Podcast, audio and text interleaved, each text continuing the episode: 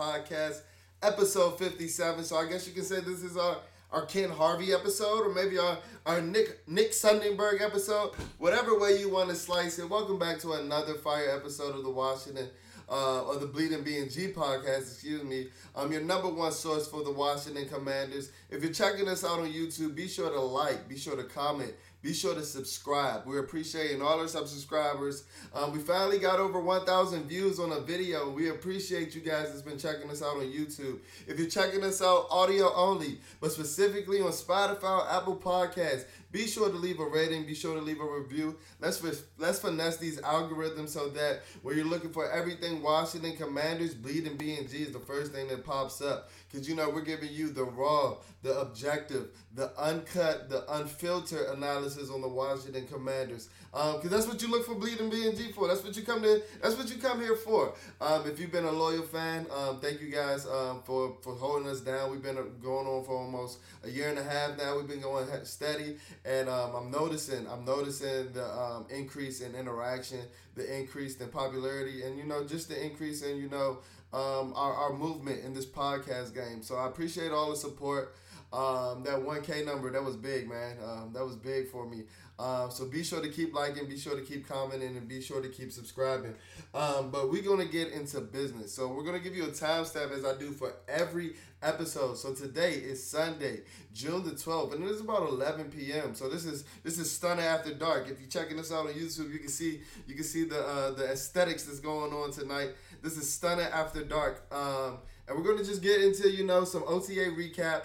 Um, and you know, it's it's it's not the Washington Commanders, the Washington Redskins, the Washington football team, whatever you want to call it. It's not a Washington offseason without drama. So we're going to be sure to cover that. And then we're going to get into a fun storyline that I haven't seen too many people um, tap into over the in the Washington Commander community. So you know we like bringing you um, original topics and things like that, things to get you to make you go hmm, things to make you to get your get get your brain juices flowing and things like that. So we're gonna look at the top five available free agents um, that I think that Washington may be interested in. Um, ironically, and I didn't expect the list to go out this way um, when you know I started to do the list, um, but the but all five selections are um, defensive players. So be sure to stay tuned for that um, because I think there's some interesting names um, that'll make you go, hmm, like I said. But let's touch into the week that was in the Washington offseason and let's look um, forward to the week that is going to be. Um, so I'm not going to touch too much on the Jack Del Rio comments, guys, um, because I'm a big believer and you believe what you believe. Um, and nobody should necessarily be chastised for what they believe. Um, but I think that's one thing that has to be said um, that a lot of people are missing. And like I said, there's no right, there's no wrong. Um, but you know, the freedom of speech it is punishable when you're working for a private organization, which the Washington Commanders and the NFL is. Um, so you know that hundred thousand dollar fine. I thought a lot of people were talking about that was unpatriotic and things like that. When you're working for a public, uh, when, when you're working for a private organization, um, the freedom of speech is essentially out the window. Now, I don't necessarily think that uh, Jack should have been fired um, for his comments or things like that. Um, but I do think that there's going to be some patchwork to do. Um, like I said, while I don't think that there any there's any you know right or wrong. Um, in this scenario, as far as your beliefs and things like that, you'll be naive to think that you know the guys in the locker room uh, have the same line of thinking or don't have you know the opposite line of thinking as Jack. So I do think that there may be some patchwork needed. Um, I think the media did kind of blow it out of proportion necessarily, but one thing that I think that we can necessarily all agree on, and like I said, I'm not going to touch too much on this topic uh, because I saw the divisiveness that it brought to amongst the um, timeline. Uh, throughout the week, but the one thing that we can all agree on, whether the whether you be left, right, indifferent, um, that you know the actions on January 6th were more than just a dust up. Um, more than just a dust up, um, which you know Coach Del Rio um, termed it as you know in his pocket uh, in his press conference and things like that. Um, and that's I think that's the only thing that you know was punishable uh, because you know the the lack of empathy that those words showed for you know the victims of that day and things like that. I think that you know that those were the the, the, the biggest detriment of the actions um, and the words that were spewed out of Coach Del Rio's mouth over the course of you know the last week. Uh, but he did get fat um, $100,000. Um, while, you know, I'm not here to agree with things like that, I did like the memo. Um, that Coach Ron Rivera, uh, Coach Ron Rivera sent out um, on Friday afternoon when the news of the fine was sent out. Um, like I said in the tweet, that it was clear, concise, and it was no being around the bush um, going on. I think that the stance uh, that Coach Rivera um, was standing on, um, I think that he made it known. Um, I think that you know he shared you know his disappointment in his words, um, whether that was you know behind closed doors, like he said with um, like he said in the memo with Coach Del Rio, which a lot of us in the Washington community um, didn't like. Um, not me necessarily, but I know a lot of people are saying that you know, they felt like Coach Rivera should have called Coach Del Rio out in a public forum. Well, I don't think it was a place for that. Um, I do like to see that, it, you know, his stance was clear, and I do like to see that there was action taken, um, taken um, as far as, you know, this cause and things like that. Um, but I'm not going to touch too much into it. Like I said, this topic caused a lot of divisiveness. And it's not a Washington Commander offseason with a little with, with, with, without a circus. The circus was in town last week for sure. Um, so that was a look back at last um last week's last week um last week's uh, OTA session and things like that. That was the third and final um, session for the voluntary OTAs. Um, and now we can look forward into our mandatory minicamp. I think the mandatory minicamp starts in the middle of this week and goes um, on to the end of this week. And one person that we can expect to not be here due to uh, to the reports from Nicki Jhabvala of the Washington Post is wide receiver Terry McLaurin um, receiver um, Terry McLaurin, and it said the talks are that you know him and the Commanders are still far apart in their negotiations, and that you know expect him to not show up. He expect him to be holding out a mandatory minicamp. And I know a lot of people on the local beat were expecting, you know, Terry. That you know Terry's a stand-up guy, um, as they were saying, and they thought that you know with his character and things like that, that this would be a guy that would be missing mandatory minicamp. But um, au contraire, um, quite the contrary. Um, Terry's a guy that this this is a guy that he's about his money, man. It's a business, and he he's showing that. Uh, this is a guy that has put the offense on his back as a third round pick for three straight years. Like I've told you guys, if you guys haven't checked out our Trade and Terry episode um, that we did a couple months ago now, uh, that number uh, episode also did number, so be sure to check that one out as well. I think that you know Terry McLaurin finds himself in a finicky and an iffy situation. Um, he looks at a guy like AJ Brown who was traded to the Eagles. So we got to remember that it was it was a trade um, that was made for that deal to be done with the Eagles, where he received a four-year, hundred million dollar deal with about sixty million dollars guaranteed. And while they were in the same draft class, and while I think that Terry McLaurin is the better player. And I've, I've stood on this hill on this podcast, and I will continue to stand on that hill. Uh, that I think that Terry McLaurin is a better um, player and a more productive player. Um, just look at the numbers. And then a, a guy like AJ Brown, um, with um, worst quarterback play, with a worst quarterback situation throughout their first three years. Terry is a guy that's almost two calendar years older than AJ Brown, um, and it puts him in a peculiar situation. Um, with Terry coming into what, his age 27 or 28 season, uh, if he's looking to sign a long term deal, this may be the only long term deal he gets in his career. You know, with him coming off of a rookie deal with a third round pick, I think he's um, due to make about $2.8 million this year. And I saw a crazy stat where Jahan Dotson is. Um, is expected to make more in his first year than Terry McLaurin has made in his entire NFL career up until this point. And I think that that's quite unfair, um, especially for a guy like Terry McLaurin has produced year in and year out. While it has a lot to do with you know what you've done in college and things like that. You know, Terry wasn't elite um, in college per se as far as numbers and things like that. Um, there's no way that Terry McLaurin should be making two point eight million dollars um, going into this season. And while I know with an extension that money won't necessarily kill, um, kick into next year um, or the year after um, this year per se, but we, we gotta pay this man. Um, but if you go back to our trading uh, Terry episode with this particular situation, with his age, with his situation and things like that, with us bringing in a first round receiver like uh, Jahan Dotson and things like that, who uh, whose reports have been coming out that every week, every single day, every single session, every single week in OTAs, a report has come out that Jahan Dotson is impressed. And like I told you guys in our last episode, I saw it with my own eyes. 65 yard bomb from Carson Wentz on the third play of OTAs. And it seems like he's doing that day in and day out. Um, but he's not Terry McLaurin. Not not not at this point. I've seen Terry McLaurin do it to the best of the best corners. I've seen Terry McLaurin do it to a guy like Stephon Gilmore in his rookie year. I've seen Terry McLaurin give a guy like Tre'Davious White work. Like we we gotta we gotta get this man the bag. And as I mentioned in that traded uh, Terry episode with this peculiar situation, I think that a franchise tag is more likely than a lot of people have been talking about, especially um, revolving uh, and the people um, that make up the Washington Commanders community. I think that franchise tag is, is way more likely than a lot of people. I haven't really heard it um, being talked about other than us in that Trade and Terry episode and things like that. Uh, because if you look at some of the hiccups that may be presented, um, I don't think that Terry's necessarily asking for more than you know, like an AJ Brown type deal, four year, hundred million dollars, where he's getting twenty five million dollars per year, um, annual average value and things like that. But we don't know how much guaranteed money uh, Terry's asking for. Like I said, he is two years um, older, so a difference between like a sixty um, million dollar guaranteed deal and an eighty million dollar guaranteed deal can be split into both both parties apart. That can be the far apart situation while they do um, agree on the structure contract of you know the average years per value and things like that. It may be the guaranteed money. Um, you know, we have a lot of other ventures, um, whether that be stadium, whether that be lawsuits being paid off and things like that. Where I've begun to question, you know, our financial capabilities. Um, I'm not going to go too deep into it in this episode. I want to see more of it play at hand. Uh, but I think that there's a deeper reason why we were um, bargaining throughout free agency and things like that. Um, I think that there's a deeper reason why you know we're looking to get um, stadium tax stadium um state tax dollars to build a stadium and things like that, rather than you know building it outside of our pockets and things like that. Um, not our um, Dan Snyder's pockets per se.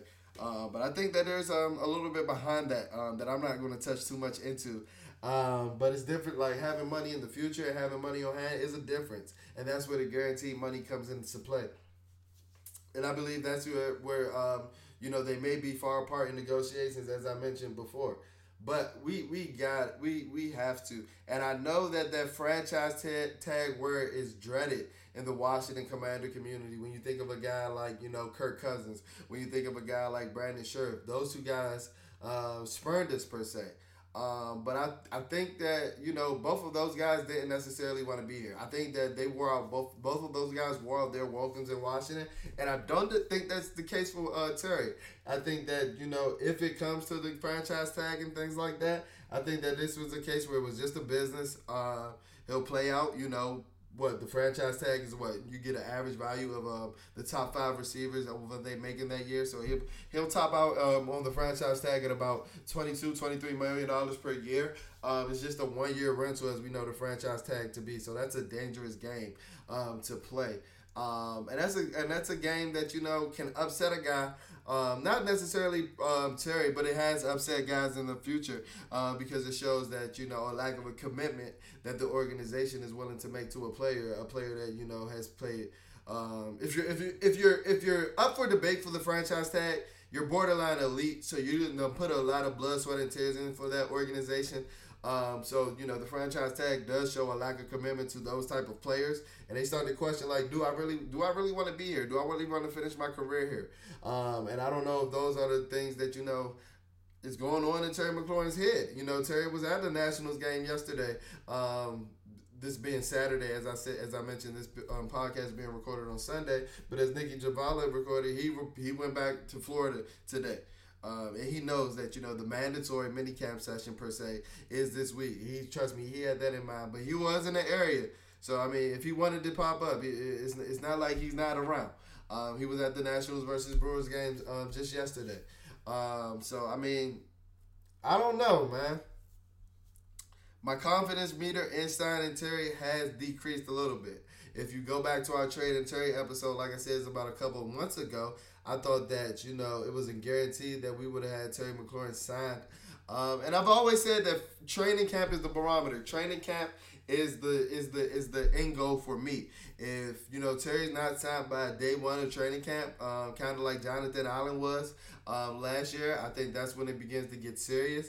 And I think that that's still the barometer. So we're still about six to six to seven weeks away from training camp. So we still have a lot of time to work um, through a Terry McLaurin deal and things like that. Um, but it's, it's not here. Um, he is starting to technically hold out because, you know, keep in mind the sessions that he was missing in the weeks prior to today were voluntary sessions, but the one um, in this upcoming week is a quote unquote mandatory mini camp. So I guess, um, I guess since schematically, I mean, symptomatically, uh, based off the wordplay, Terry McLaurin's holdout uh, for the 2020 season, 2022 season, um, will essentially start this week. Um, so I just really don't want us to play with Terry McLaurin, man. Like I told you guys before, um, I don't know if he's going to sign a five year deal, and I think that may be the holdup too. Um, Washington may be looking to sign him to like a four year deal. Um, per se, rather than you know, rather than oh no, AJ Brown signed a, a four year, uh, yeah, four year, hundred million dollar uh, deals. Um, so you know, shorter term deal uh, with Terry's age and things like that um, being a factor and things like that. Um, a lot of things are ahead, and I think that these are some of the reasons why you know these guys are far apart um, in contract negotiations. But get the deal done. You see, I wore my 17 jersey. If you are checking us out on YouTube, because you know we're Terry McLaurin fans over here. Um, so I don't think that, you know, bringing in a guy like Jahan Dotson necessarily will replace Terry McLaurin's production. Uh, and, you know, you brought a guy like Carson Wentz in to, you know, give him as many weapons as possible. Um, so, you know, you want to pair him with the best weapon on your team in Terry McLaurin. Um, so let's get the deal done. Let's give that man Terry the bag for sure. All right, so to end this episode off, as I told you guys before, we love giving you guys original content. We love giving you things that make you go, hmm. Um, and we love sparking a lot of debate and um, discussion over um, the Washington Commander community. So today, I'm going to talk about the top five available free agents um, that are available per se um, this late into the off season. Um, as I mentioned, it's about six weeks before training camps. So this is about what wave three or four of the free agency uh, tier. But there's still some good players. You know, Odell Beckham is still available and things like that. And there's still some good players that I think can make Washington even a better um, team than we are expecting them to be this season. Um, as you mentioned, um, as I've mentioned before, uh, in the I think it was on the Washington Commanders website in an interview with Logan Paulson as OTAs as the voluntary OTA sessions began.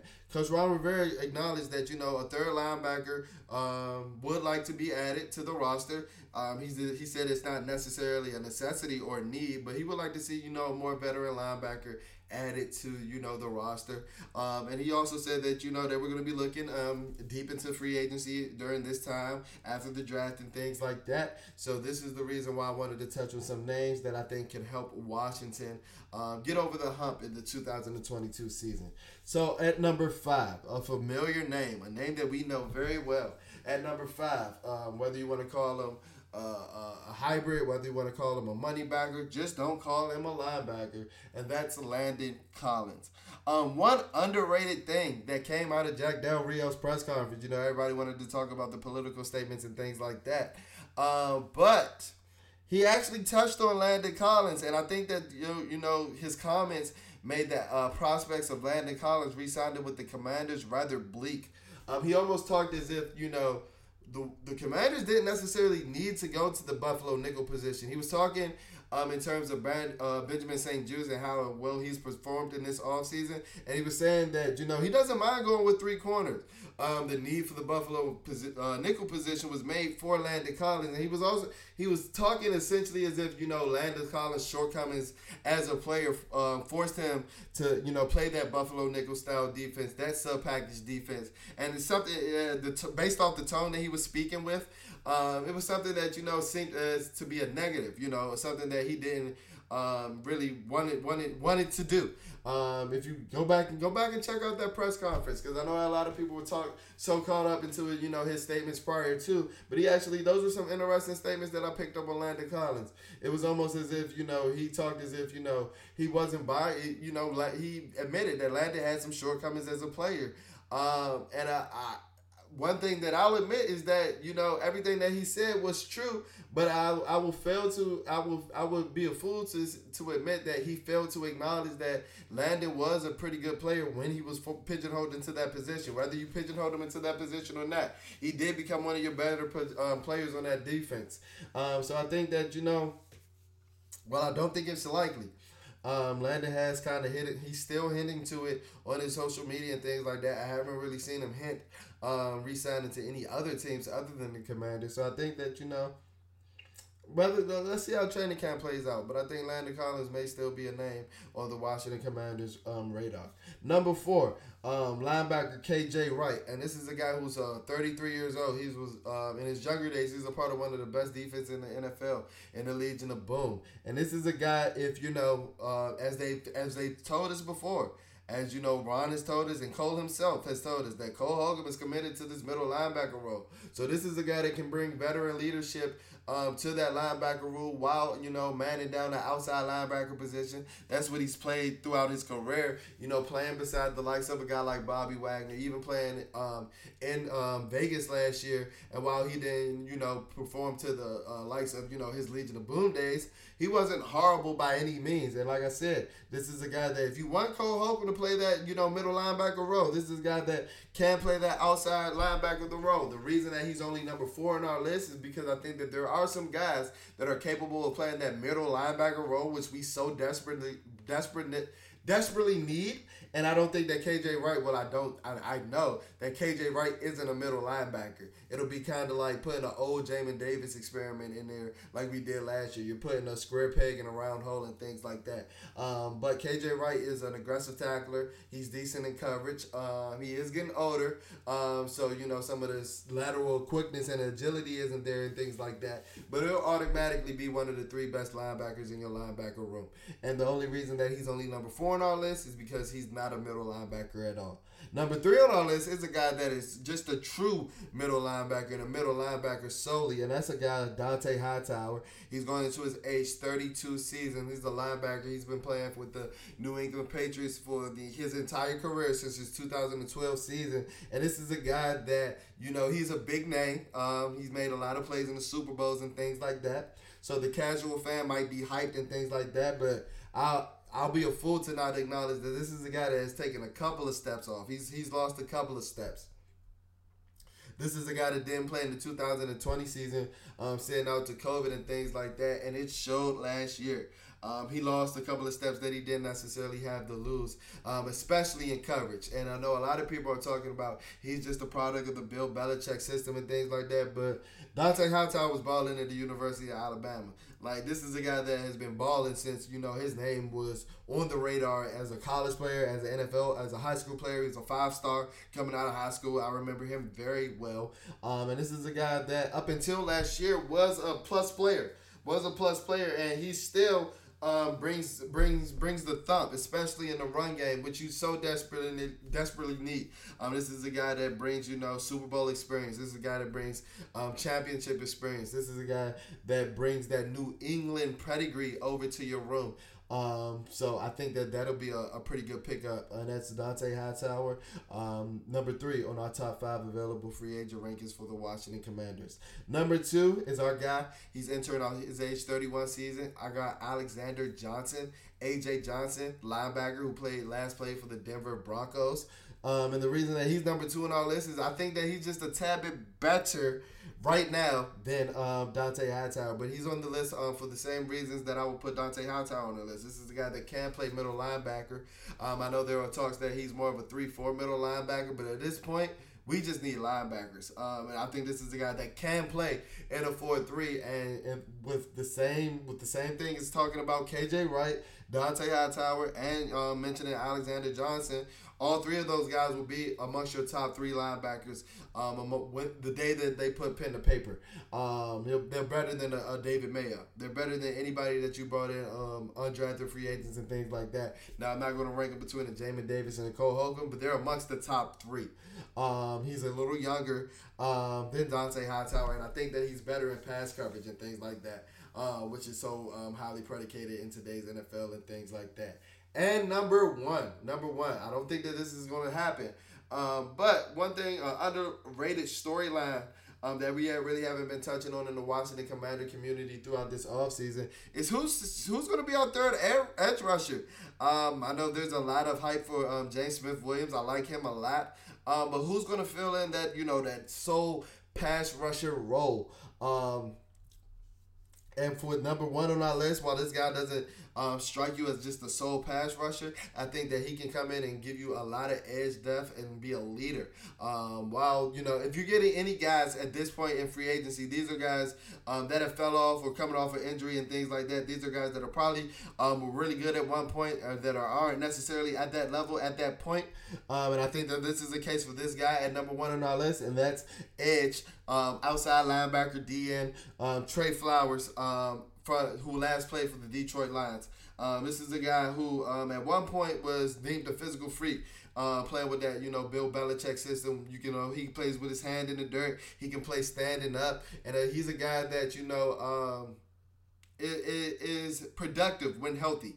Uh, I think that you know he kind of shut out, kind of shut down, um, losing in Detroit and things like that. But this is a guy that can bring experience to a room with a Chase Young, with a Montez Sweat, with a James Smith Williams, with a Shaka Toney, with a William Bradley King. This is a guy that you know was at one point one of the best defenders in the game, one of the uh, most versatile edges in the game, whether that be in run support or roughing the passer, rushing the passer. Was he while he never um, possessed really elite sack numbers and things like that, he does possess a club. He does possess a special move that he can, you know, teach a Montez Sweat or teach a Chase Young and things like that, and can be really beneficial to that room. Um, so that's our top five available free agents um, that I think can take the Washington Commanders over the top. Number one, Trey Flowers. Number two, Alexander AJ Johnson. Number three, Dont'a Hightower. Number four, KJ Wright, and number five, Landon Collins. So let us know how you feel about that list. Um, let us know how you feel about this episode of the Bleeding B and G podcast, Stunner After Dark. Thank you guys for tuning into another episode of this podcast. Be sure to follow our social medias. I'll tag our Instagrams and our Twitters on this video as well. Our Instagram is at Bleeding B and G. That's B L E E D I N G B and G. Our Twitter is at Bleeding BNG, B L E E D I N B N G. So the spelling's a tad bit different, only one G in our Twitter handle. Um, be sure to follow us. Be sure to follow us um, on both of those platforms. We're posting content daily, um, discussion boards. Um, we love getting our tweets off and we love checking it up um, with the Washington Commander community. Um, be sure to check us out because we're coming with some fire content. Um, I get a lot of perks as a uh, season ticket holder this year as a part of my season ticket plan. So I'm going to be sure to share that experience with you guys as well. So be sure to check out the Bleeding BNG podcast. Big things to come for the summer and the season 2022. Football's in the air. I can, I can feel it. I can feel it. I can. I can smell the grass now. So be sure to check out um, our next episode, be sure to keep showing us love, and I love the support. And I'll be sure to check in on you guys later.